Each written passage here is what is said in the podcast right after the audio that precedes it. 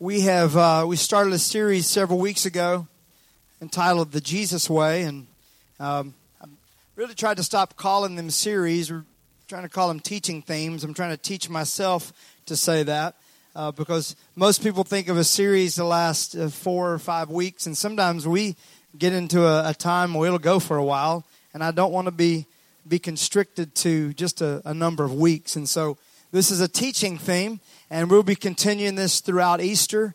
We'll be rolling with it just as long as, as we feel like we're supposed to. And we've been talking about not only the what and not only uh, the who, but we've talked about the how and the why that Jesus did what he did, the Jesus way. And uh, it's, it's been so impactful for me as I've studied this to see so many things that just have stood out to me. Let's read Isaiah 55 and verse number 6. Seek the Lord while he may be found, call on him while he is near. Let the wicked forsake their ways. Everybody say their ways. And the unrighteous their thoughts. Let them turn to the Lord, and he will have mercy on them. And to our God, for he will freely pardon. For my thoughts are not your thoughts, neither are your ways my ways, declares the Lord. As the heavens are higher than the earth, so are my ways higher than your ways, and my thoughts than your thoughts. The first Sunday we, we discussed that his thoughts and his ways are not ours. And then a couple of Sundays ago, we dove into that his thoughts and his ways are higher than ours. Ours. So the reason that he thinks differently and acts differently than we do is because he thinks higher than we do. And he acts higher, a higher level than us. For those of you that were with us, we talked about that word higher means he has a more elevated view. He sees things from a different perspective. Matter of fact, it says his ways are higher than the heavens, not just like from there to here, or not from, from there to the top of the, the tower, but it's as high as the heavens. That's how much higher his thoughts and his ways are. And it astounds me that we would try to pull him down to our level and try to get him to think like us or try to somehow reason with God that we know what we're doing and that we're good enough or we're bad enough. Either way. And so his ways and, and thoughts are more elevated than our, ours. And because it says it's higher than the heavens, not only are they more elevated, they're more eternal. He sees not just a little bit of time, but a long time. As a matter of fact, eternity is not a long time, it is. Oh, y'all were listening. Everybody say eternity is not a long time, it is no time. So when God looks at your life, He doesn't see it in the span of 70 years or a thousand years or a million years. When you had life breathed into you, you became a living soul. The soul is eternal. When God looks at you, He doesn't look at you right now or tomorrow or at your grandpa or your great grandchildren. He looks at you as an eternal living soul. That's why He deals with us with such care and yet with such truth because He's looking at our life in eternity. And sometimes we fuss about where we are or we pride ourselves about where we are. And how many would just amen me when I say we are a fickle people? If you do not know what fickle means, turn to your neighbor and say, What does fickle mean? And then you can amen me. We go back and forth, and it can happen day to day, right? Matter of fact, it can happen from minute to minute. You can wake up, I am ready to take on the world. Oh no, I am ready to go back to bed. Right? It's that same thing. And yet God sees things from an eternal view. Not only are his thoughts and ways more elevated and more eternal, they're more extravagant. Man, I like that word extravagant. 1 Corinthians 2 and 9. This is what the scriptures mean when they say, No eye has seen, no ear has heard, and no mind has imagined what God has prepared for those who love Him. He, it's more extravagant. It has not even entered into our imagination how amazing God's thoughts and ways are toward us. And if you haven't, if you weren't here uh, a couple of weeks ago, I recommend going back and listen to that because we go in and talk about what heaven is going to really look like and what the gold is and the, the gates of pearl, not pearls, pearl. One giant pearl. That's crazy. You think that's amazing? You can see the oyster that it came out of. That's pretty crazy, too. So God's ways are higher than our ways, more elevated, more eternal, more extravagant. But the beautiful thing is, God does not keep his ways from us. I got to tell you, if I was God, I would want a little space between me and you. Or let me say this way if I was God and there was me, I would want some space between me and God. I wouldn't come as close. But God comes close. He came and dwelt among us, became humanity, robed himself in flesh, and was tempted and tried just like us. That's incredible. And yet, he doesn't want to leave us that way. The scripture says in Ephesians that God has raised us up with Christ and seated with us in him in heavenly places. And so, God wants his view of us to be our view of us. He wants to offer you up and pull you up to a place. And I'm telling you, over the next several months, I want to go in and, and dive back into that. I felt a little, little bump in my heart when I started talking about this a couple of weeks ago about the place that we're supposed to be with God, how we're supposed to be seated and see ourselves and walk. Let me move on today, though, all right? I want to give you some practical uh, ways as we're moving into Easter that we can know His ways. And so we're talking about, okay, we need to know the ways of God. That's great. Now, can somebody please tell me how I can know the ways of God? I think we've established that His ways are important. Now let's figure out some ways that we can know His ways. Look at your neighbor and make sure they're doing all right today. Brandon, could I get a little bit more monitor right here? Thank you. Now report on them. Are they doing all right? They're good? Good to see you folks back from spring break. Glad everybody's back and ready to roll. How do we know his ways? First of all, his word. If you're taking notes, just write it down. How do I know his ways? His word, the Bible, the living, breathing word of God. There's no better way to learn about him than what he wrote or what he had written. The scriptures were written because holy men of God had the Holy Spirit breathe upon them and they wrote his ways down. First Kings chapter 2 and verse 3 says this Observe the requirements of the Lord your God, follow all his ways. Keep the decrees, commands, regulations, the laws written in the law of Moses so that you will be successful in all you do and wherever you go. Now, when you throw out those words like requirements, decrees, commands, regulations, laws, how many of you, when you just say that, it's kind of a turnoff? Raise your hand. Just be honest. Laws, regulations, decrees. We don't like to be uh, nothing decreed over us. We don't like regulations. We don't like laws. We don't like them. And so there's this thing on us, this, uh, you know, it's this, some of y'all are raised by hippies or, you know, it's just this thing. You just, I just don't want anybody telling me what to do. I've got this, we're, we're against authority and we're against this and against that. And then some of you that have been hurt by religion and church and has messed you up and I'm not going to have that put on me anymore. So you see the word of God, and many times I have, as a decree, as a command, as a regulation, as a law. If, if I don't do it right, I'm going to get a ticket. I'm going to get beat up. I'm going to get thrown into fire. It's, it's this thing that we see. And yet the scripture says, if you will, then you will be successful in all you do and wherever you go.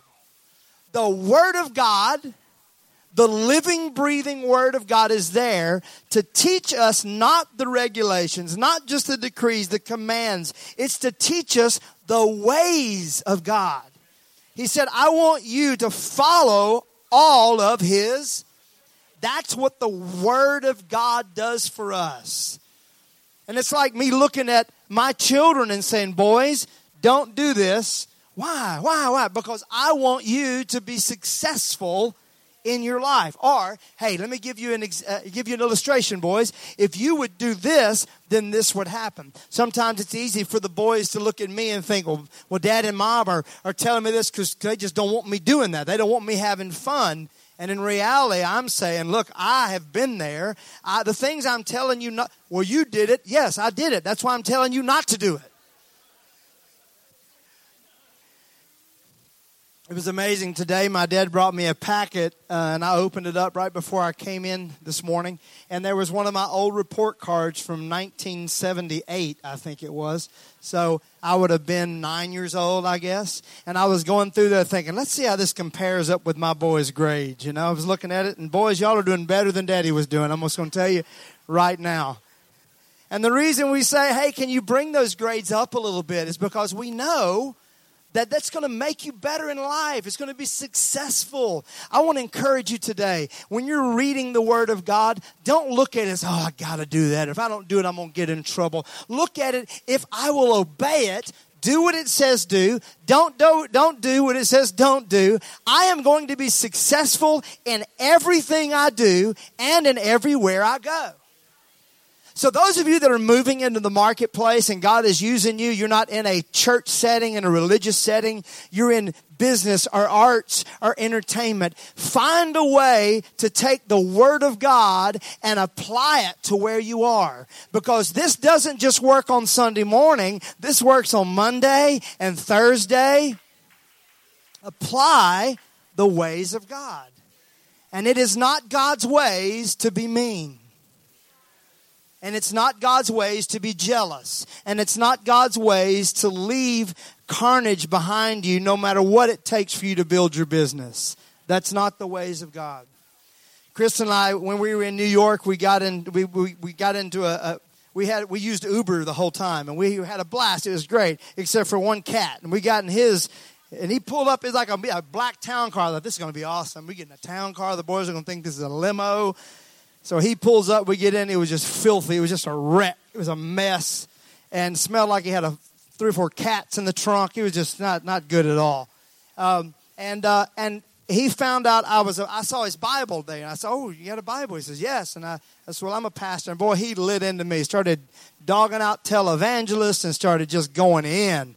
And so Chris and I just kind of went back at him. We're like, All right, we know some of those guys you're talking about. Those are personal friends of ours, and we just kind of went back at him. And the boys were keeping score in the back. All right, Dad, that's a point for Dad. That's a point for the driver. That's a point for Kristen. Ooh, Mama got him. Good. And I finally just had to bite my tongue because I wanted to say to him, Look, I know what you think you're doing, but first of all, when I got in your car and it was a mess, that ain't the ways of Jesus. If you want me to have a good example, a good thought of what a Christian is like, clean your car, first of all. Clean it out, put some air freshener, then put your Bible out so people will see it, all right? I'm just saying, y'all. And then, if you don't have time to clean your car, at least be nice. Be nice. Just start by being nice. Look at your neighbor and say, Be nice. Forget being Pentecostal or Presbyterian or Catholic or charismatic or Christian. Just start by being nice. Just smile.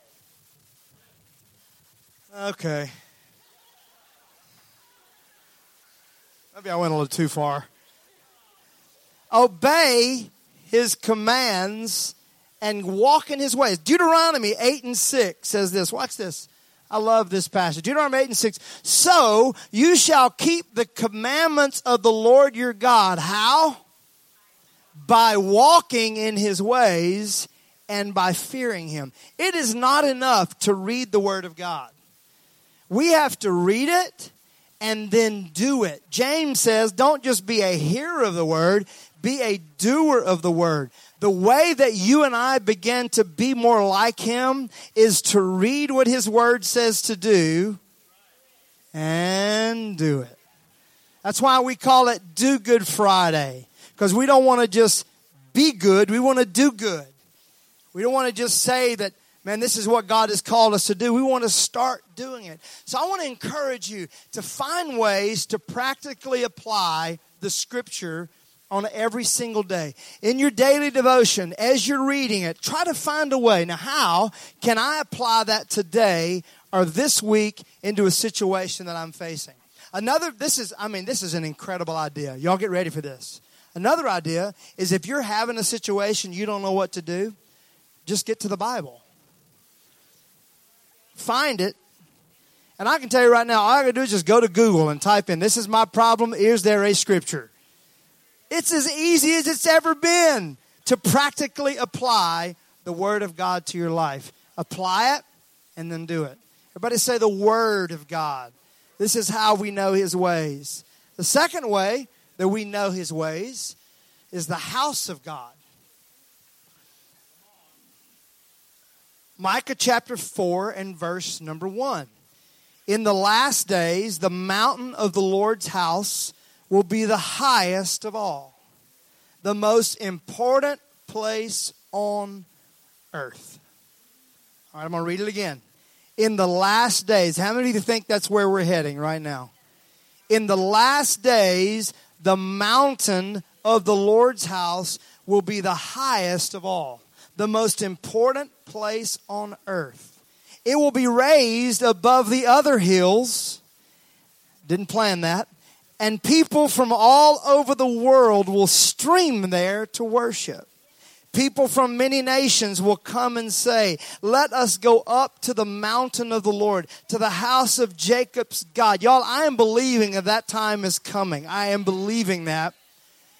But you know who's got to believe that before the nations will believe that? We got to believe that.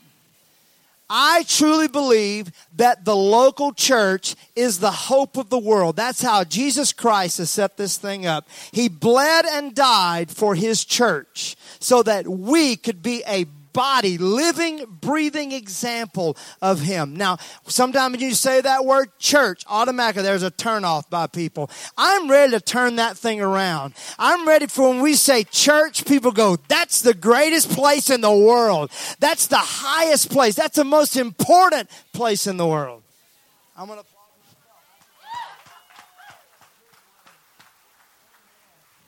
Listen to what I'm saying. I want you to hear this. This is how we can do what God's called us to do. Just change our mentality of church. Change our mentality. And it says this the people from many nations will come and say, Come, let us go up to the mountain of the Lord, to the house of Jacob's God. There he will teach us his, and we will walk in his paths. For the Lord's teaching will go out from Zion, his word will go out from Jerusalem. The best place to learn his ways is in his house. You really want to know someone? Go hang out in their house. Right? Y'all know what I'm talking about. You, how many y'all you love having guests? But then after a while, you're like, all right, y'all go on now. You know why? Because they start messing with your ways. Don't they? Because we all got our ways and we got things that we like to do and ways we like to walk around the house and stuff like that. But all of a sudden, someone else kind of gets in your place. As much as you love people being there, you're always thinking, oh, I don't know if I can walk down that hallway or not. I don't know if I can do that. I usually would do that here. I just can't. You're always thinking about it. But people that live with you start knowing your ways. Or if you live with someone, you know their ways. So why do we think that the best way to learn about God's ways wouldn't be in his house. In his house. I love the scripture when they couldn't find Jesus. And where was he? Remember, he was like 12 years old. They couldn't find him. Where was he? He was in the house of God, hanging out. And he wasn't just teaching, he was also there and learning and, and pulling. The scripture says that when he went back after he had been tempted and tested for 40 days, that he went to the temple as was his custom. Even Jesus, the Son of God, hung out in the house of God because that's where you learn his ways. In his house is where you hear his word. I'm going to tell you right now, we do not take lightly the preaching of the word here. Kristen can tell you the time that I set aside to make sure that I'm not just slinging something out or going back through my, my 20 something years of preaching and just grabbing old notes. And I'm trying to get something that's going to be fresh and that's going to help you get through the week and that you can apply. We make sure that we, we, we make sure that we're putting prayer into it. The house of God is where you hear His word. But the house of God is also where you hear the testimonies of other people and how God's word is working in their life. Right here. When you when we raise our hands and we said, How many have a tragedy you're walking through and you start seeing hands go around and you start looking around and say, I'm not the only one. How many are battling with loneliness and depression? Oh, I'm not the only one. How many have overcome sadness in your life? Oh, I can make it because somebody else made it. That's what the house of God does not just on Sunday, but in our small groups, in our gatherings. I want to encourage you. If you're just, if Sunday is the only day that you're meeting with God's people, find you another way. The best way is our gatherings. I sat with a young man uh, this past week and we were having coffee together and, and it was such a cool time as he began to tell me how being in a part of a gathering, a small group, and watching what God has done in, in their life made him want to do more of that. He wanted to be more faithful in certain areas of his life, not out of religion, but because he was seeing how others were seeing it work in their life. That's what it means to be in the house of God. This is why it's important that we provide a place for folks to come. This is why it's so important that we break down all the barriers that people have with church. We want to laugh a lot.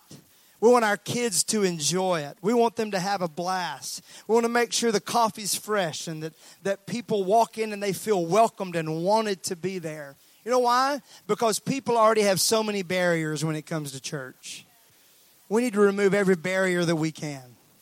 Make sure the chairs are straight, things are cleaned up. We want to make sure that it smells good, it sounds good. We want to make sure that nobody has an excuse that says, I don't know if I can make it. Let's remove the barriers. That's why we tell all of our crew look, when you get here on Sunday, if you get here early, park in the back and sit up front. Park in the back, sit up front. Why do we say that? Because we don't want guests pulling into our into this parking lot go, oh, I don't have a parking place. I guess I'm gonna go on home now. We don't want that. Remove the barriers. Smiling, friendly. You know, the scripture says when you read the parable of the sower, that the sower sowed the seed and there were some that the ground was too thin. There were some the ground was too too stony. There there were some that it was on the pathway. There's so many excuses for people not to get the word and the word to take root. We want to remove all those excuses because the house of God is so very important. I want God to give us a love for his house. A love for his house. I'm praying right now that God gives us our building. We know it's there. We know God has already promised it. How many still continue to pray for that, that God gives us a building? I'd like for the rest of you to help us pray for that. But until that time comes, I want us to love where we are. Let's love it. Let's serve it. Let's be a part of it. If you're not serving somewhere, next Sunday is Easter. We can use all of the help. I want all of our crew to be ready to serve. Be ready to get, even if you're not scheduled, just find how can I, what can I do? Because there are going to be people are going to be coming next Sunday. We need to remove all the barriers and get this place ready for them. Can I hear an amen? And the rest of you, y'all can amen too, all right? His word, his house, Another way to know him is his spirit. All the charismatics are going, mm. I was hoping he'd get to this. 1 Corinthians chapter 2, we read verse 9. I want to continue on with that. This is what the scriptures means, and they say, No eye has seen, no ear has heard, no mind has imagined what God has prepared for those who love him.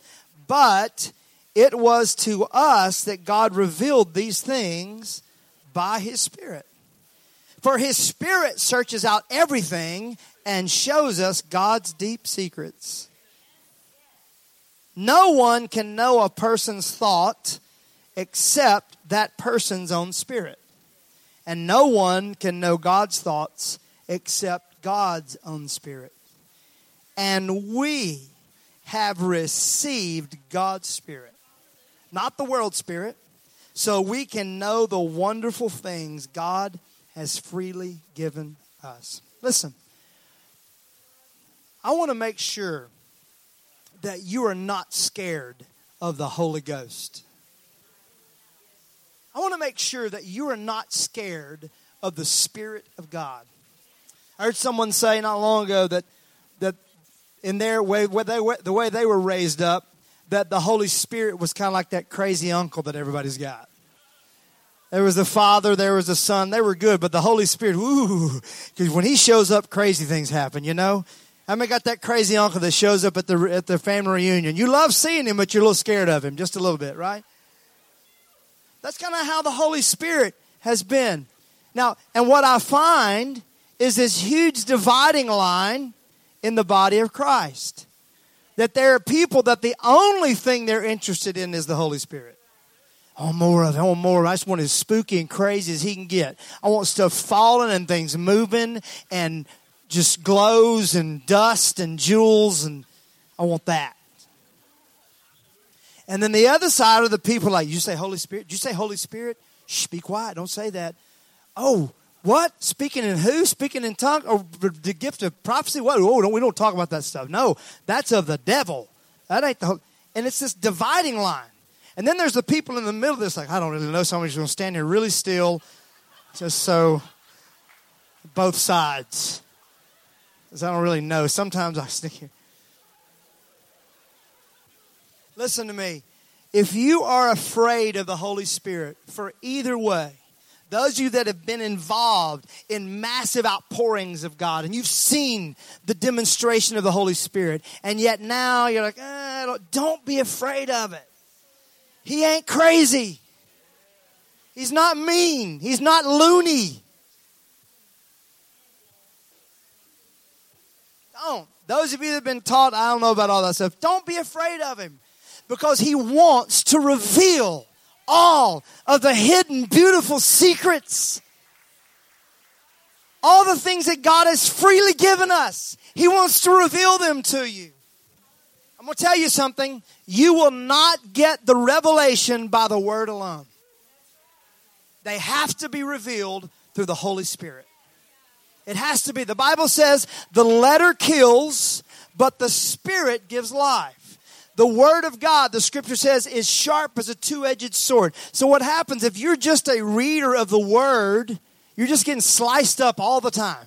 Just sliced in surgery, and you're just cut all up and bleeding everywhere. You have to have the Holy Spirit that comes alongside and begins to reveal things to you and brings life, and you begin to activate those things in your life. I want to encourage you to go after more of His Holy Spirit. Say, Holy Spirit, I want you to reveal more to me. Show me things in my life. Reveal to me the things that you have freely given. You don't have to pay for it, He's freely given it. That's what the Holy Spirit does. The Bible says that the Holy Spirit will in you be a witness that you are sons of God. It reminds you you're a child of God and it's free. You don't even have to pay for it. So I want to encourage you today to go after more of His Spirit. Ask for more of it. The gifts of the Spirit, the fruit of the Spirit, word of wisdom, word of knowledge, tongues, interpretation of tongues, gift of prophecy, discerning of spirits, gifts of healings, gift of faith, the working of miracles, love, joy, peace, long suffering, gentleness, goodness, meekness, temperance, and faith, the gifts and the fruit of the Spirit. More, more. We want more of you, Lord. We want more of you, Jesus. More of your Holy Spirit. More of your Holy Spirit. More of it.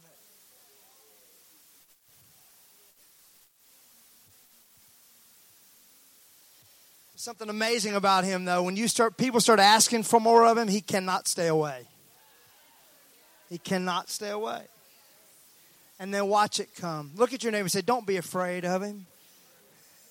He wants to show you good stuff, he wants to reveal beautiful things to you.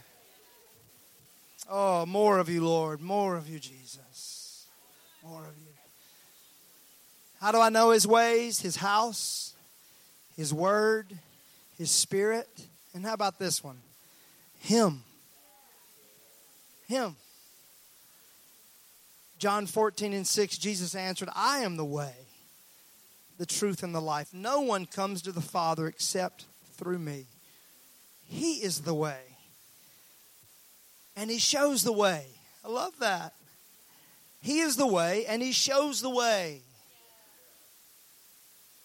It just makes sense that we would trust our way to the way.